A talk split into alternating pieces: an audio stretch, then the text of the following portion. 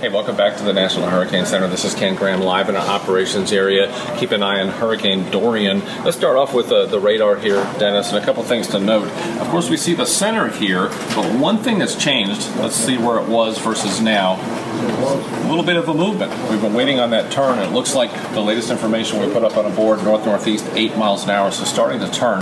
So still hurricane force winds, 115 miles an hour, but something we got to look at here, very dangerous. These rain bands, these outer rain bands, all these little red polygons, if you can zoom in, Dennis, those are tornado warnings. So we've got reports of damage. I've seen some of the videos, tornadoes in some of those rain bands. And notice they come whipping in well away from the center. The cells move real fast, so be ready for those warnings. The forecast offices, the weather forecast office is doing a spectacular job trying to catch those and get those warnings out to keep you safe. So be ready to implement those plans for a tornado as these things move in. So that's one of the dangers that we have. The latest update on the actual track itself, here we are at 8 a.m. from our advisory, slowly moving right along the South Carolina coast and approaching the North Carolina coast, and then eventually moving out in the Atlantic. So timing-wise, here is 2 a.m. on Friday, so overnight tonight, tomorrow morning, moving along the North Carolina coast, and by tomorrow afternoon, the Outer Banks and then out into the Atlantic. So any one of these areas in red, we're so close. This is the hurricane force winds, and we're seeing some buoys start to pick up on some of that. All along this red area, that's the hurricane warning. Through the Outer Banks, North Carolina, all the way down to South Carolina. So as we travel northward, any one of those areas could experience hurricane force winds, and you really see those in some of the rain bands as well. So it's going to take a while to get this out of here, but one other reminder, still going to be gusty winds associated with that large area of tropical storm force winds. Now, one thing we have to talk about is the leading cause of fatalities in tropical systems is the water. So if you think about it, this is from the Weather Prediction Center, just an amazing group constantly trying to keep us updated on how much rain we're going to get. This pink area, right in here, that's a high risk of flash flooding. 50% chance or greater than, having this flash flooding. So you can't, we don't have a category higher than that. So we go from the Outer Banks, really a little bit of Virginia in there too, in the moderate risk. So high risk, moderate risk of some of that flash flooding all the way through North Carolina down to South Carolina. So heavy, heavy rain associated with the hurricane, and it's one of those situations that, we always talk about this, turn around, don't drown. Last 3 years, just for example, you look at the fatalities in the tropical systems, a lot of inland flooding fatalities, half of those in automobiles. So don't drive your car where water covers the road, turn around, don't drown, very important. If there's a barricade, don't go through. That means something's ahead that's real dangerous. Let's look at the actual values here.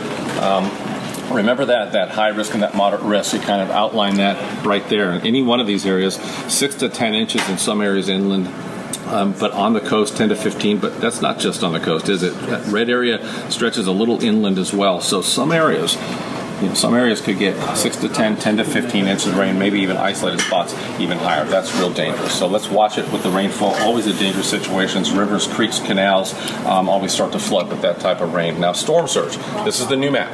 This is the brand new map that we got a little while ago. And let's start looking at some of the areas that were affected by this storm surge. As we go northward, dropped a little bit, 2 to 4. That was higher before, but as we get this storm to the north, you start getting that northerly fetch of the wind. So we were lowering on the southern end, but 5 to 8, 4 to 7, that's an incredible amount of storm surge. That is water above ground, water up my pant leg, Dennis. I mean, that's just a lot of storm surge, and it's not just your barrier islands here.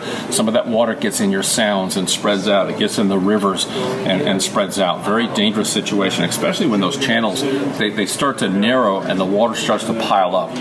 So you have to watch that. Just because you're inland doesn't mean you're safe from that storm surge. Incredibly dangerous situation. So storm surge, the rain, water is always a big danger. And Jack, let's go visit Jack real quick. He's in the hot seat. Jack, we're just going to say hi real fast.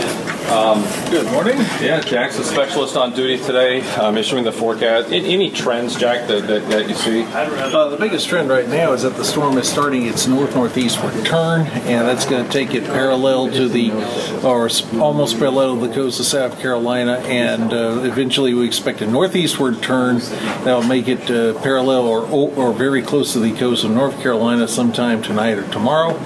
We're seeing a lot of interesting winds now along the coast and offshore offshore buoys. We recently had a sustained wind of 72 miles an hour at a NOAA buoy that the eye of the hurricane is about to run over, and a wind gust of 80 miles per hour at another buoy run by a university group right off the coast of South Carolina, and the strong winds will be spreading up the coast as the hurricane continues its approach.